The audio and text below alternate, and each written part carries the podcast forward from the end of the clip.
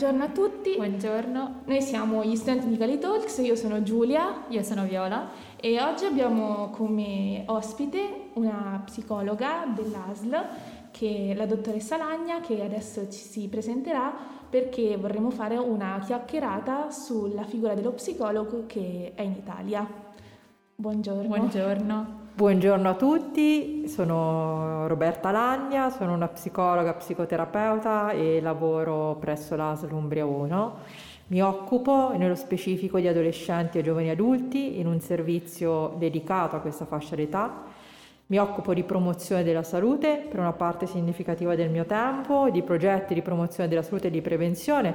Uno di questi coinvolge ha coinvolto la vostra scuola, che è il progetto YAPS di Peer Education, e coordino e lavoro in una chat di sostegno psicologico sempre dedicato a questa fascia d'età, che è presente su Telegram e si chiama Chat Contatto. Ecco, per ecco. tutte le persone che sono interessate. Sono interessate e... E, se posso, infatti, allora la chat è aperta tutti i lunedì pomeriggio e giovedì pomeriggio, dalle quindici alle diciassette, ed è possibile avere una, subito una consulenza psicologica.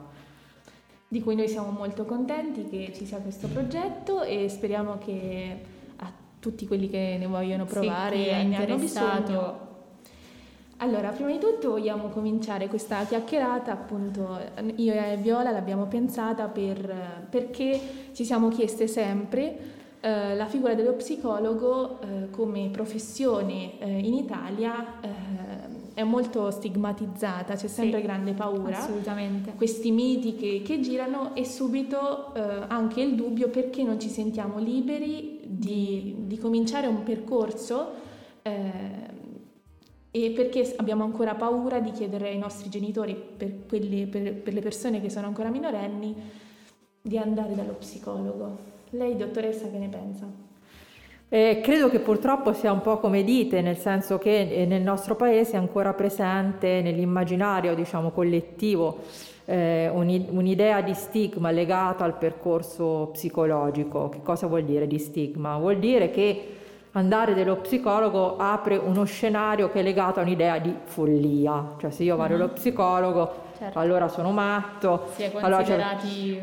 Eh, insomma, si, si aprono quegli scenari di tutta questa serie di, di, di film, no, ehm, serie tv in cui ci sono eh, appunto i matti, eh, che in realtà sono gli psicotici e che non vanno dallo psicologo perché vanno dallo psichiatra, psichiatra certo, che ha una professionalità diversa, insomma, certo, dalla nostra.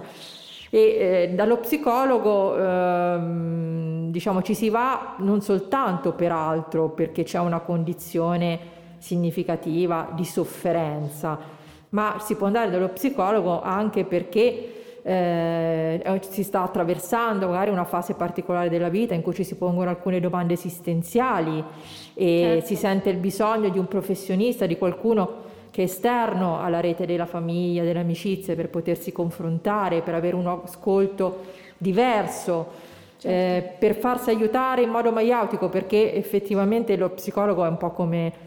Eh, diciamo Socrate in certo senso, perché l'arte dello psicologo è quello anche di aiutare eh, la persona, tanto più un ragazzo che sta costruendo, no, la propria personalità in una fase mh, speciale, diciamo, della vita in questo senso, aiutarlo a far emergere quelle che sono le, le proprie caratteristiche, i propri desideri, la propria, diciamo, anche vocazione, aiutarlo a trovare degli strumenti per gestire le situazioni di stress, per gestire le emozioni difficili. Quindi psicologo non vuol dire assolutamente follia. Ma e secondo lei come mai molti genitori o adulti sono ancora fermi a queste concezioni più vecchie, che non vogliono comunque mandare i propri figli da, da una figura come lo psicologo? Eh, dunque, intanto è chiaro che noi stiamo facendo delle grandi generalizzazioni, no? Ci sono grosse certo, differenze, no, questo va detto, questo va detto è... anche nelle diverse realtà italiane, no? Quindi mm-hmm. io credo che il nostro paese sia molto a macchia di leopardo rispetto a questo. Probabilmente, a differenza del mondo, diciamo, americano, non c'è stato da parte della nostra professione un intervento per promuovere la funzione dello psicologo più come, come dicevate voi prima, life coach, no? Sì, e, e quindi il benessere, in una, il benessere sì, proprio del... Esatto, quindi in una psicologia diciamo positiva, in positivo, no? Quindi è sempre stato più associato appunto a temi legati ai problemi di salute mentale, a risolvere il problema e non... Sì, e poi associato all'idea di, pro... di... non di problemi, perché problemi ce l'abbiamo tutti, certo, no? Certo, e quindi eh, quei problemi, insomma, associato a un tipo particolare di problemi mh, che sono sì, legati a sua volta a un benessere mentale. Il... Esatto, invece che a un benessere mentale generico, sì, e sì. I, diciamo i momenti di difficoltà, di sofferenza li attraversiamo tutti nella vita. E tutti attraversiamo e attraverseremo anche eh, delle mh, diciamo fasi proprio evolutive particolari che poi rappresenteranno per noi delle soglie di cambiamento, certo, eh, certo. E quindi come tali cariche di emozioni, di significati, in cui si può sentire il bisogno di qualcuno, di un professionista che in quel momento ti sostiene e ti aiuta anche a comprendere, a mantenere una posizione riflessiva rispetto a quello che ti sta accadendo. Certo, comunque anche a chiarirsi le idee che magari già si hanno, accettare anche le nostre idee rispetto al contesto in cui viviamo. Questo mi sembra un'osservazione molto interessante, perché credo che una delle difficoltà che noi attraversiamo in termini culturali è anche una iperidealizzazione delle aspettative molto alte, no? Anche da parte dei genitori rispetto ai figli, rispetto a quello che dovrebbe essere la vita. Comunque eh, viviamo in una dimensione edonista e individualista, come dicono molti autori, non solo psicologi, e questo ha tutta una serie di conseguenze. Comunque va nella direzione opposta di quello che stavi dicendo, cioè nel, dell'accogliere, certo, certo, e dell'accettare, che è un, come dire, un, un pensiero più orientale, legato a una filosofia orientale. Mi viene in mente, ad esempio, lo, l'ho visto in prima persona, ma mh, molte persone della mia età, io ho diciotto anni, eh, stiamo facendo la grande scelta del, del nostro futuro dopo la scuola, no? Ad esempio, molti genitori o comunque le famiglie in cui viviamo non accettano determinate scelte che un ragazzo, una ragazza può fare, sia se intraprendere un percorso universitario oppure non intraprenderlo, che anche questo è, è una scelta. È una scelta, certo, e non rispettare la scelta, anzi mettere pressione e non... Oppure magari anche indicare una strada che non si vuole fare. Sì, predestinare il ragazzo. Sì. Ecco, sì, questo è qualcosa che poi non può funzionare in termini evolutivi, no? Perché poi la, certo, la vita futura, ognuno di noi, certo, per voi è un mondo molto difficile in questo senso, no? Nel senso, quale futuro eh, vi aspetta, punto interrogativo, in un momento in cui i cambiamenti sono così vertiginosi. Leggevo tempo fa eh, un, un autore che ammiro molto, insomma, faceva tutta una serie di osservazioni sul fatto che E i lavori futuri non si sa, ancora nessuno di noi può immaginare quali, quali saranno, certo, no? E molti dei lavori che facciamo adesso probabilmente non esisteranno più, no? Sì. Quindi diventa ancora più difficile per voi poter immaginare un proprio futuro, quindi in, in questo avete ancora più bisogno di sostegno piuttosto che altro. Eh, a una giovane età scegliere cosa si farà per il resto della vita è sempre abbastanza con le mani avanti. Un po'. Sì, è difficile poterlo immaginare, e tanto più in, appunto in questo mondo così eh, in rapido cambiamento e così fluido come quello che voi state vivendo. Certo, sempre interconnessi con tutte le zone del mondo, e sempre visti sotto la lente di ingrandimento, magari paragonati, paragonati con i social, sempre sì, con questa visibilità, sì. Quindi sì, questo alimenta molto la competizione che è connessa all'individualismo e, e quindi rende ancora più difficile tutto questo, e poi siete molto alla ricerca proprio perché siete cresciuti in questo modo, perché siamo noi genitori che da quando siete nati vi riempiamo di fotografie, vi riprendiamo continuamente, no? Io mi ricordo, anche ovviamente ho un figlio, già dalla materna, insomma, la prima eh, momento, esatto, tutti lì, no? Nessuno che vive l'esperienza, sono tutti lì a riprendere, a fotografare, no? E questo trasmette dei, dei valori, una visione del mondo, no? Per cui voi, noi adulti, diciamo, ah, ma come mai questi ragazzi sulla rete, ma come, come mai? Cioè, cioè...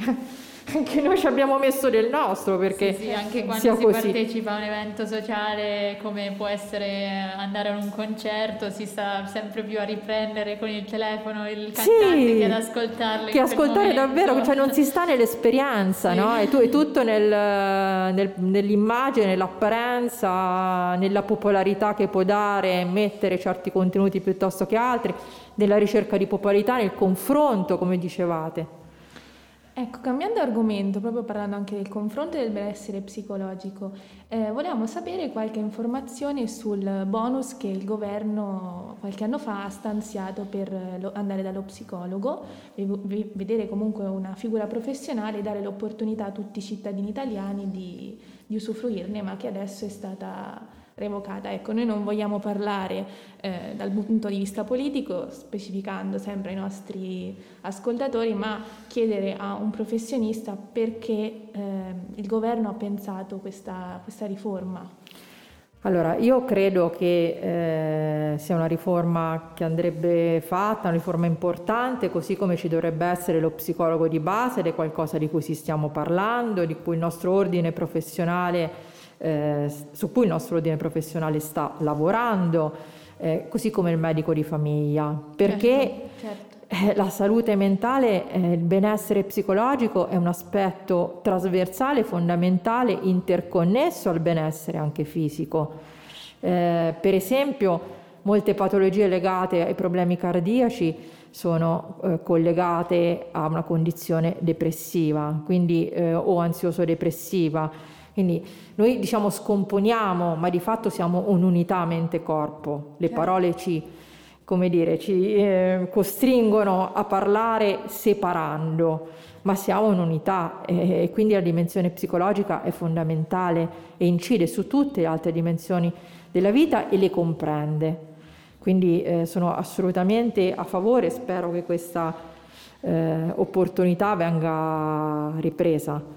E anche perché noi studenti, ad esempio, ne siamo la prova vivente che quando siamo stressati per un periodo a scuola eh, tutto cambia nella nostra vita, sì, anche come dormiamo, come ci comportiamo, eh, come ci relazioniamo con le persone o con, a partire dalla nostra famiglia. Io lo noto molto anche sull'attenzione che prestiamo nel fare le cose. Quando si è stressati c'è un livello di attenzione molto diverso, da molto quando, più basso, molto molto più basso da quando invece Eh, si è sereni con se stessi, con eh, tutto quello certo, che sta succedendo. Certo, diventa come una cascata che può inondare tutti gli ambiti della nostra vita, no? Se stiamo psicologicamente male, se ci sentiamo giù, demotivati o ci sentiamo dei falliti, insomma, o qualsiasi altra dimensione di sofferenza di tipo psicologico. Ecco, ad esempio, eh, chiedere aiuto quando si è stressati in un, po- un periodo difficile, anche questo dovrebbe essere più naturale, no? Um, cioè se si è stressati per un periodo lungo, comunque r- riconoscere di avere comunque una situazione che ci mette a disagio e andare da, da, uno, da uno specialista per dire ho bisogno di fare chiarezza nei miei pensieri, no? Dovrebbe essere una condizione, come dici tu, naturale, esattamente come uno di voi si, sve- si sveglia e ha le bolle in faccia, magari c'è la varicella o la febbre a trentanove e allora chiama un medico per capire che, che difficoltà ha e prende e fa, no, le medicine o i farmaci o quello che è opportuno per stare meglio. Dovrebbe essere qualcosa di analogo, legato alla stessa naturalezza. Certo. E colpisce tanto, no? Eh, quando parliamo di, di disturbi alimentari. Adesso a scuola con, eh, si sta ponendo l'attenzione anche, per esempio, se a scienze studiamo l'anatomia umana, Eh, oppure anche se se ne parla perché è un argomento di attualità, si pone tantissima attenzione sui disturbi alimentari, che sono un problema che è aumentato comunque in questi due anni, questi di, due pandemia, anni di pandemia soprattutto. Ma perché ancora non sappiamo bene anche distinguere le varie problematiche, ad esempio l'ansia, la depressione, eh, anche per le persone che ci circondano, non soltanto noi studenti? Guarda, rifammi la domanda, perché non ho capito bene allora, che quella è la domanda. Ok, eh, perché poniamo tantissima attenzione sui disturbi alimentari e non sappiamo riconoscere eh, altre problematiche? Ah, ok, okay. In questo mi sono espressa male io. No, no, non ho capito bene io.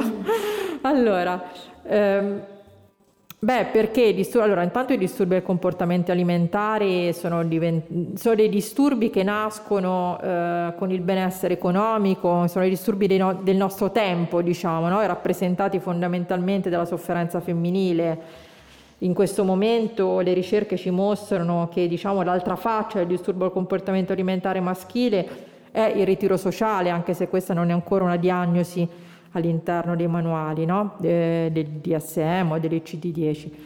Ehm, perché c'è più attenzione? Forse perché sono più eclatanti, eh, perché sono più mh, diciamo culturalmente visibili, no? È molto okay. più facile, per esempio, vedere anche appunto nei film o, nei, o nelle serie tivù che comunque eh, danno un'immagine Eh, del, del, di, di alcune dimensioni culturali, a volte eh, perché sono anche molto stereotipati, no? E poco sfaccettati spesso i personaggi. I disturbi alimentari femminili sono piuttosto evidenti, piuttosto riconoscibili. Certo. Eh, altre problematiche, come quelle ansioso-depressive, sono meno riconoscibili, sono anche più sfumate. Però molte volte questi disturbi provengono da, un, da quello che è in realtà in primis qualcosa di mentale, di qualche problema che hai sono prima, dei disturbi mentali comunque.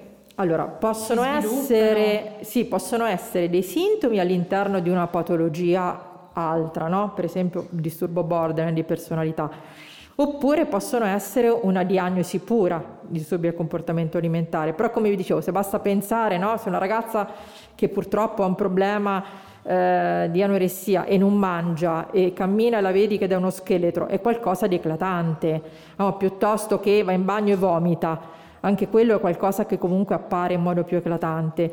Una persona che è molto depressa o che magari eh, in alcun di notte non dorme per l'ansia o ha degli attacchi di panico, e però nasconde tutto questo dietro un sorriso la mattina quando va a scuola, e magari Eh, il proprio coetaneo, il proprio familiare o, o il docente fanno più fatica all'uscire a leggere quello che c'è dentro a questa maschera, eh, diventa molto più difficile andare a raccog- accogliere certo, diciamo, certo. questo tipo di problematiche. Adesso, per esempio, con la, da- la didattica a distanza si vede molto meno anche il viso di una persona. Certo. Per esempio i miei, i miei professori... Anche con le mascherine. Sì, i miei professori dicevano sempre in D A D mh, che molte persone non si facevano vedere, quindi non sapevano come stavamo.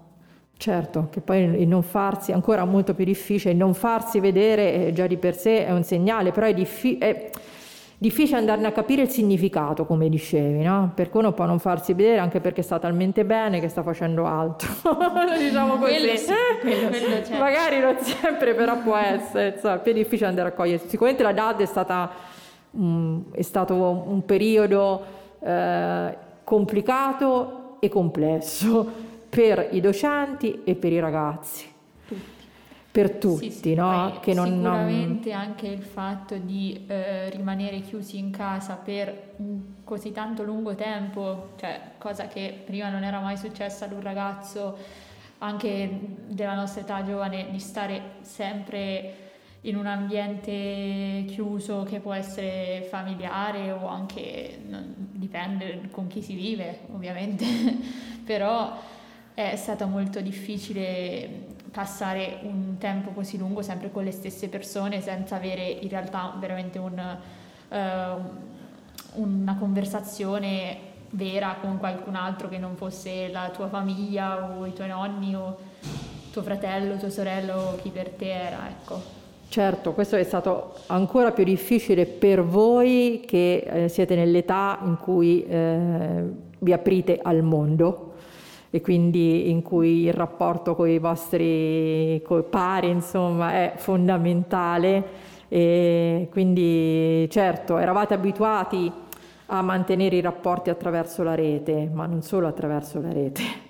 Sì. E, la, e questo forse vi ha fatto anche, eh, non so, questo lo chiedo più io a voi, mh, anche a coloro che stanno ascoltando, no? Forse questo vi ha fatto anche eh, rivedere l'andare a scuola in un modo diverso, dargli sì. un significato anche diverso. Sì, che sì, non è... Io ad esempio ho voglia di andare a scuola perché, per esempio, in quinto, il quinto anno mi rendo conto che questo è il mio ultimo periodo e io voglio andare a scuola perché a casa non ce la faccio, non vedo le persone a cui voglio bene, ma anche semplicemente dire buongiorno all'autista dell'autobus mi fa star bene, cioè capisco che non esiste soltanto la mia individualità nella mia stanza per dormire, per studiare, per seguire le lezioni, ma anche dire buongiorno a una persona che per me è sconosciuta comunque è importante. Certo, perché tutta l'esperienza dell'andata a scuola è un microcosmo. Per me, ad esempio, è stato un grande scalino quello di non poter vivere la scuola in, nei miei primi due anni, perché io adesso frequento il terzo e sono entrata in D A D a